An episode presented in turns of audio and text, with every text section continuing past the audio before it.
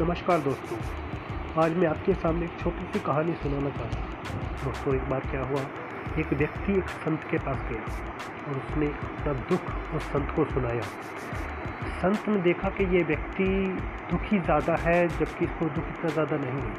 तब उन संत ने उस व्यक्ति से कहा, देखो, एक काम करो। जो तुम्हारा दुख है, वो मुझे कागज़ पर लिखकर कल मुझे छोड़ जाओ। तो उस व्यक्ति ने क्या किया? वो अगले दिन उस संत के पास आया और जो उसे दुख था, उसने कागज़ पर लिखा और संत को कहा कि प्रभु, जैसा आपने कहा था, मैंने वैसा कर दिया है।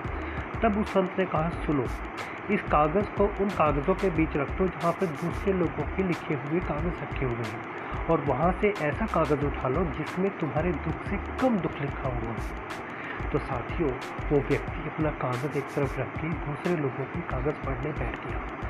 काफ़ी देर तक पढ़ते पढ़ते जब उसे लगा कि नहीं, ऐसा कुछ भी नहीं तब उसने संत से कहा कि, प्रभु, मेरा दुख तो औरों से काफ़ी कम है, इसलिए प्रभु, मुझे ऐसा कोई कागज़ नहीं चाहिए।